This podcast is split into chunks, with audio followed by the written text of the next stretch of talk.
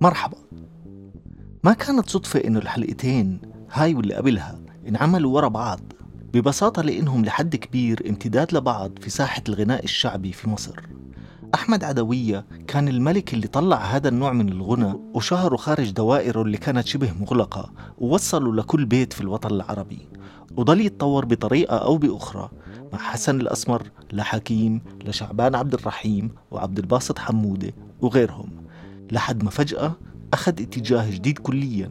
ومع أنه ما حدا كان متوقعه لكنه بدون شك كان التطور الطبيعي للحاجة الهلسة. وانتشرت ظاهرة موسيقى المهرجانات زي النار في الهشيم. بنت الجيران شغلة لنا عنايا وأنا في المكان في خلق حواليا. مش عايز حد ياخد باله من اللي أنا فيه. شفت القمر سهرني لياليا وهموت عليك رب العالم بيا. سيب شباكك مفتوح ليه؟ ليه تقفلي بهوايا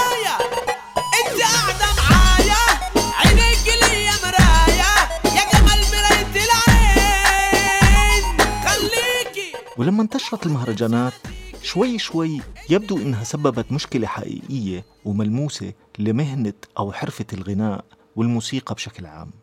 على الأقل ظاهريا الحرفة اللي مع الوقت تم تنظيمها بشكل دقيق وخلق معايير شكلية ثابتة محددة ومنظمة لممارستها والانضمام إلها عشان حماية حقوق ممارسيها في المجتمع وإعطائهم تمثيل رسمي من خلاله بيقدروا يضمنوا شوية حقوق زي التأمين الصحي والسكن والمعاش. بالإضافة لعدم الاعتداء على مهنتهم بأي طريقة. وبالطبع نقابة المهن الموسيقية انوجدت عشان تكون الجسم المنظم الأول لهاي المهنة أو الحرفة أو الصنعة والمسؤول عن حمايتها. كل هالحكي جميل جدا وتقدمي جدا ولا خلاف عليه لو كان فعلا صار بالحقيقة. بس إحنا مش هون عشان ننقد عمل النقابات المهنية في ظل نظام ديكتاتوري. إحنا بدنا نفترض ان النقابة فعلا بتقوم بدورها اللي انوجدت عشانه.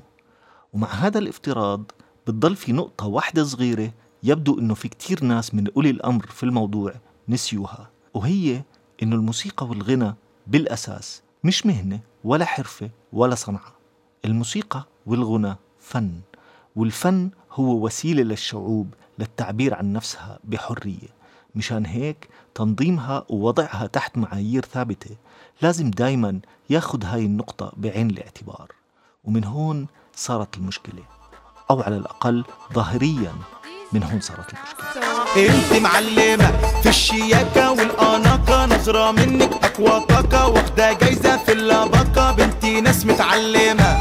أنت معلمة برنسيسة وبنتي باشا. دي بقلاوة لا بوغاشة عملت على قلبك كماشة بقها قد السمسمة انت معلمة كل دقة راحة جاية بتناديك يا نور عينيا انت بطل الجمهورية في الجمال متعسمة انت معلمة اللي جرى اللي حاصل. انت سيد المفاصل. عقلي قام غايب وفاصل. ده شوية. قبل ما نتفلسف زيادة وياخدنا الحكي خلينا نقول أهلا وسهلا فيكم في بودكاست ليش أسمع؟ البودكاست الخفيف اللطيف اللي بستغيب فيه معاكم بعض أهم الموسيقيين والموسيقيات في المنطقة العربية والعالم وبحاول فيه أقدم نقد موضوعي خفيف لأعمالهم وتحليل لأثرهم على المشهد الموسيقي وعلى المجتمع بشكل عام. فسواء اتفقتوا معي باللي رح أقوله أو ما اتفقتوا بتمنى دايما إنكم تستمتعوا بالحكي. وما تنسوا إنه كل الكلام دايما مطروح للنقاش فتواصلوا معنا من خلال وسائل التواصل الاجتماعي والكومنتات وأحكوا لي رأيكم إذا بتحبوا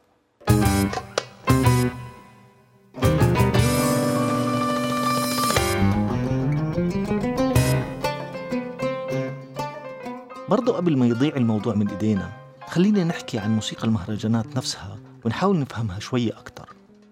في العقد الأول من الألفية الثانية ظهرت في المناطق الشعبية في القاهرة خصوصا ظاهرة جديدة كان اسمها الموالد. وهي عبارة عن إيقاعات مركبة إلكترونيا عليها جمل موسيقية بسيطة بتتكرر برضو بأصوات إلكترونية كلها موجودة لسبب واحد بس هو إنها تخليك ترقص وشوي شوي صار اسمها اللوب يعني بالإنجليزي لوب وهذا مصطلح مستخدم كتير في الموسيقى الإلكترونية في العالم معناه جملة موسيقية أو إيقاعية بتضلها تنعاد مرة بعد مرة. اللي كان بصنع هاي الأشياء كان شباب من سكان هاي المناطق الشعبية. باستخدام كمبيوتر أو لابتوب معطوب عليه شوية برامج الإنتاج الموسيقي زي Fruity Loops أو Acid على الأغلب برضه كانوا منزلينها مع crack ومش دافعين ثمنها لأنها بدها credit card عشان تقدر تدفع ثمنها فتكلفة إنتاج مثل هاي الموسيقى كان تقريبا صفر لكن تأثيرها كان خيالي. وهاي بداية أحد المشاكل اللي رح نحكي عنها بعدين.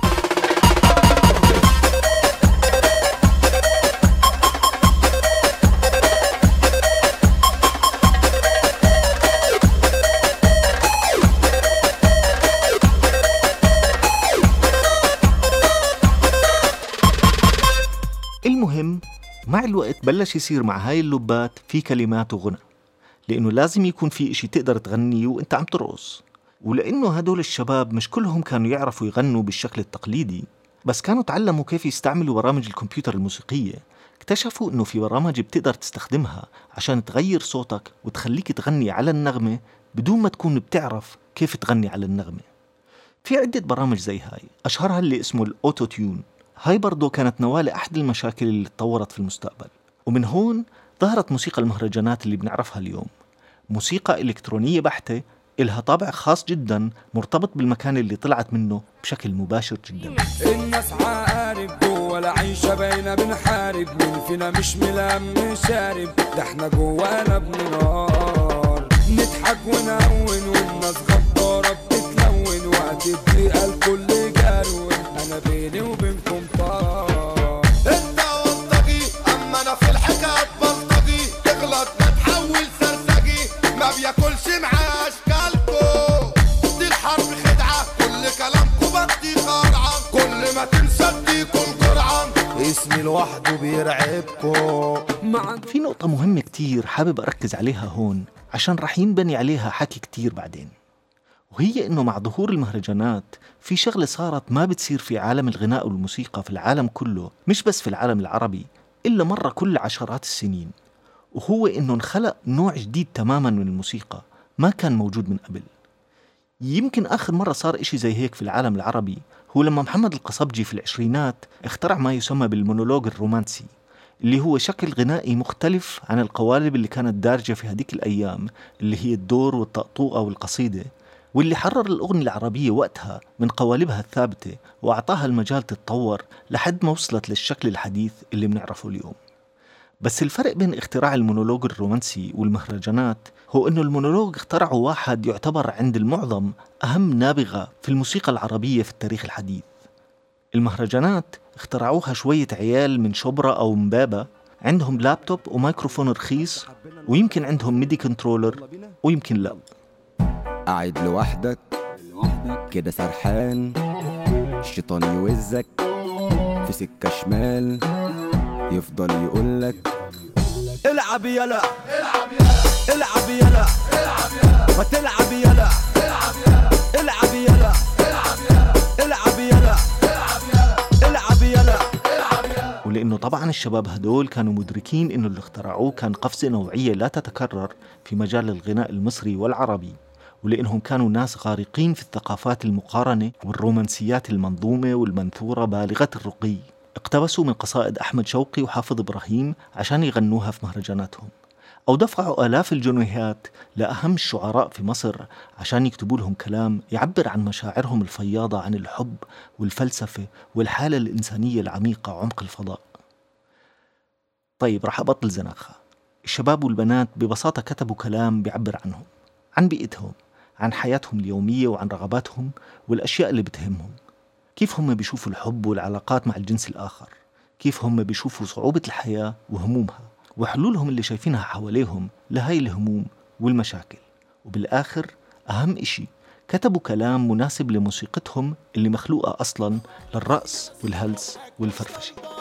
كلامندي دخلاتك كلها هندي قلبك تعبان وعلاجك عندي خد على فاك كل حريم الدنيا بتعشق حضني ودايبين فيا. ليل ونهار تليفوني عمال بيجيله رسايل غرامية أنا مش بعرف أنام من كتر ما هم كتير حواليا. أهرب منهم فين؟ نفسي في واحدة أنا تملى عليا. مستفزة وعليكي حتة الدين عزة. عالدغري انت اجمد نزة بحلف برب العزة أنا دايب.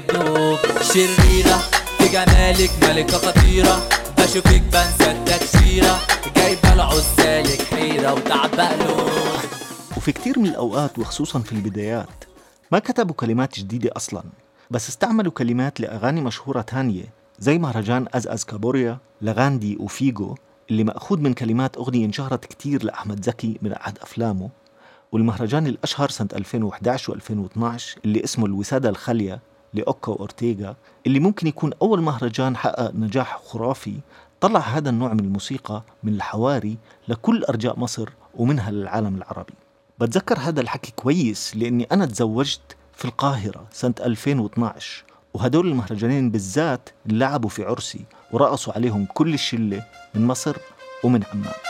أنا في اللابوريال آه آه إيه إيه إيه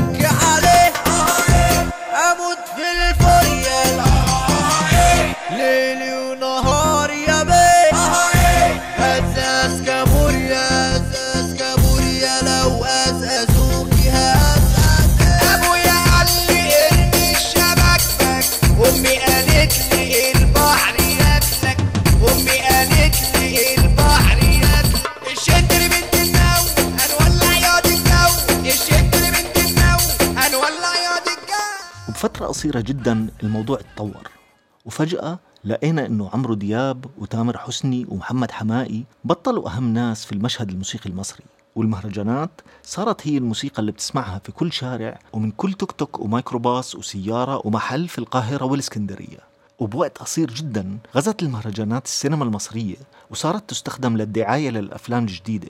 واستمرت أسماء زي أوكا وأورتيغا بالتطور والسيطرة. ومع الوقت ظهرت أسماء تانية كبيرة زي حمو بيكا وحسن شاكوش وعمر كمال وغيرهم كتير.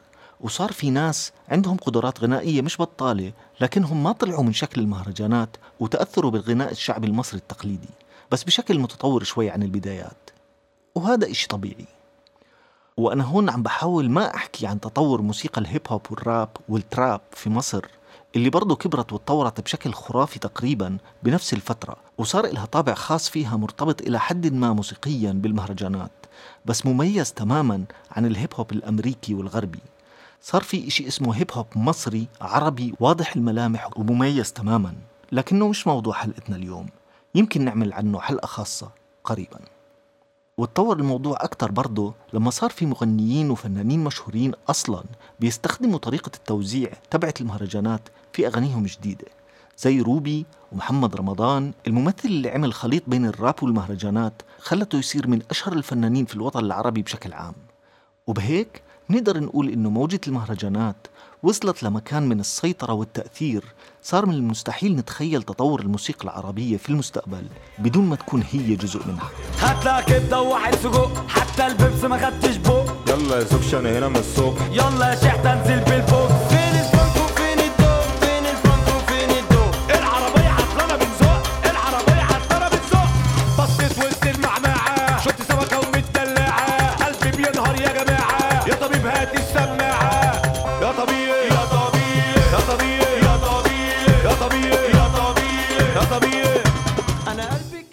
حابب أدخل بشوية تحليل تقني لشو هي موسيقى المهرجانات عشان أعرف الناس عليها أكتر. بس الموضوع عن جد مش بحاجة لشرح كتير. أنت بس بحاجة تسمع لك مهرجانين ثلاثة وبتعرف شو كل القصة من وجهة نظر موسيقية. اللي أنت بحاجة تعرفه إنه صناعة هاي الموسيقى ممكنة تقريبا بدون استخدام أي آلات موسيقية تقليدية مع إنه مرات بتستخدم بس مش شرط.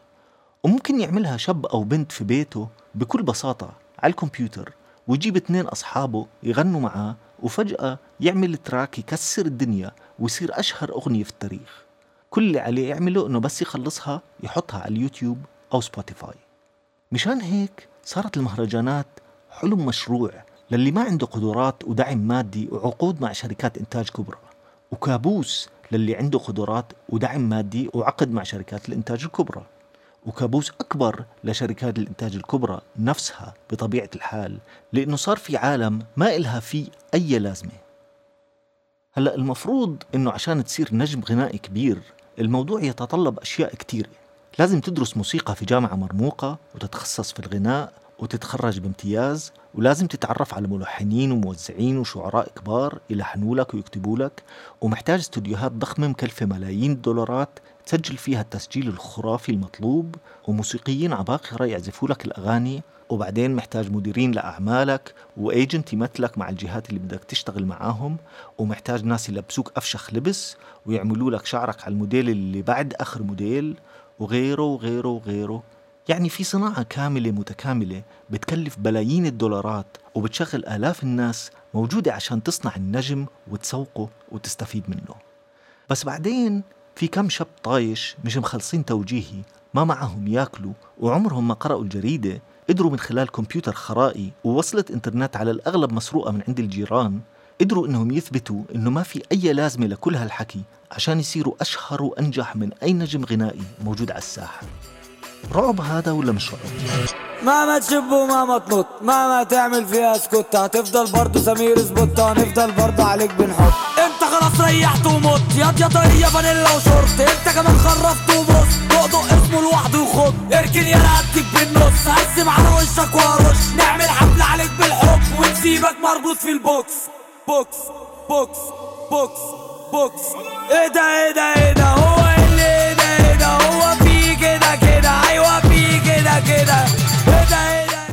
أول ما صارت المشكلة بين نقابة المهن الموسيقية ممثلة بنقيبها هاني شاكر وبين مغنيين المهرجانات وتم منعهم من مزاولة المهنة وإقامة الحفلات في مصر.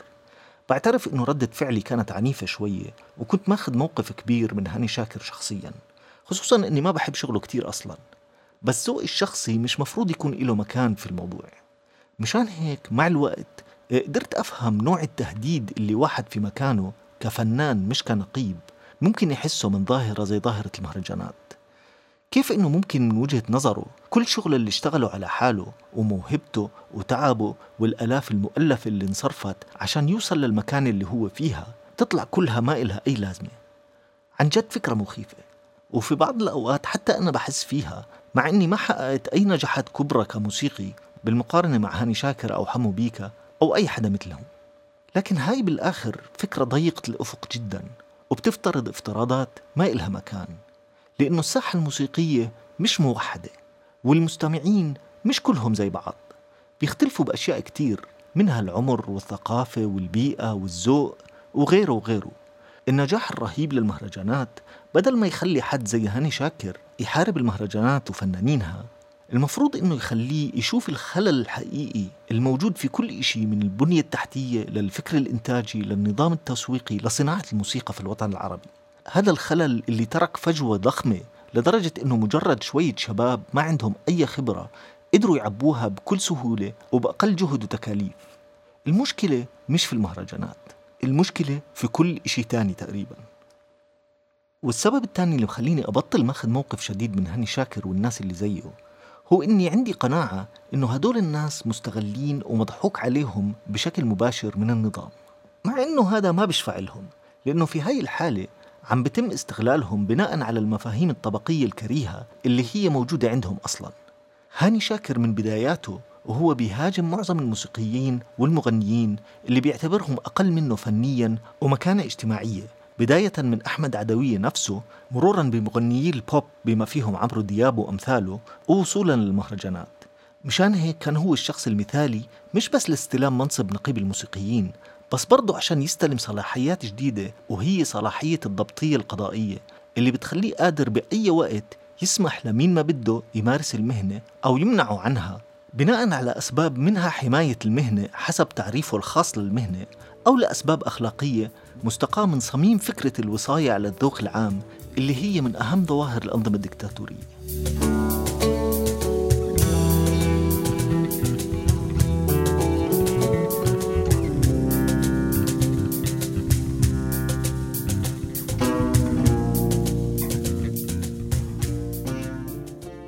شو هي الرقابة؟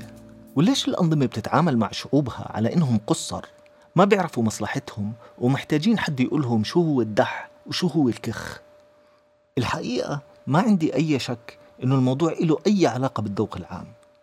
النظام ما بتفرق معه من ناحية المبدأ لو الناس بلشت تنام مع بعض عن جنب وطرف وضلوا يشربوا حشيش وخمور لما ينعموا كل ليلة. بدليل إنه التحرش الجنسي مثلا منتشر زي ما هو في بلادنا بالرغم من كل الكلام اللي بنحكى عنه. والمخدرات منتشرة والجهود الموجودة لمكافحتها أقل إشي ممكن تقوله عنها إنها غير كافية. إذا ما كانت شكلية أو في بعض الحالات شبه معدومة. الشيء الوحيد الممنوع هو إن نقدر نحكي عن هاي الأشياء بشكل واضح وصريح. لأنه كل ما نحكي عنهم أكثر كل ما صار في ضغط على الأنظمة إنها تتصرف. والأنظمة مشغولة شوي ما معها وقت تتصرف لأنها عم تخلي كل جهدها يروح على إنها تقنع حالها والناس اللي بدعموها من الطبقات المخمالية إنه هاي المشاكل مش موجودة أصلا. والمهرجانات بتيجي بتكسر كل هاي الفرضيات لأنها بتحكي عن قلة الأدب والمجتمع ما في قلة أدب المجتمع متدين بطبيعته. وبتحكي عن الحشيش والخمور والمجتمع ما في مشكلة مخدرات ولا خمور. المجتمع متماسك ومؤدب ومن البيت للشغل للجامع وبس. فطبعا المهرجانات لأنها عم تحكي عن واقع المجتمع اللي إحنا حاطين كل جهدنا عشان إنكاره لازم تنمنع وتتأدب ويندعس عليها. شو بدك يعني؟ يحسنوا التعليم وينشروا الثقافة ويحاربوا الفقر ولا يبنوا مدن جديدة فاخرة للأشباح والبلاوي؟ خليك فتح وركز معانا دخيلك.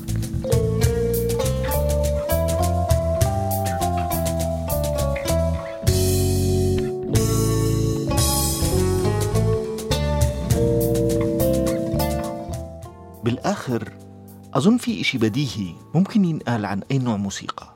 إذا المهرجانات مش عجبيتك أنت مش مضطر تسمعها. وغير هيك خلينا متذكرين إنه لكل مكان مقال. وفي وقت للسلطنة والطرب وفي وقت للفرفشة واللعب. وإذا أنت شايف إنه المهرجانات فيها كلام مش من مستواك ومش مؤدب وكل هالحكي تذكر إنه في إشي اسمه تارجت أودينس يعني اللي غنوا المهرجانات كانوا قاصدين يغنوها للناس اللي زيهم. اللي بيفهموا عليهم مش قصدينك أنت. على الأقل هاي طريقة حكيهم الطبيعية اللي بيستعملوها كل يوم. يعني في صدق في كلامهم بيمثلهم عن جد.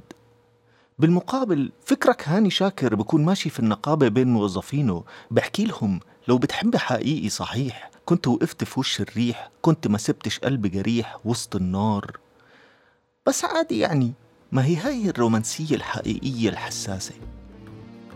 على كل حال أظن هيك بنكون خبصنا بما فيه الكفاية. بنشوفكم بالحلقة الجاي عشان نحكي عن فنان أو فنان جداد. أنا يعقوب أبو غوش ورافقتكم أنغام السلام.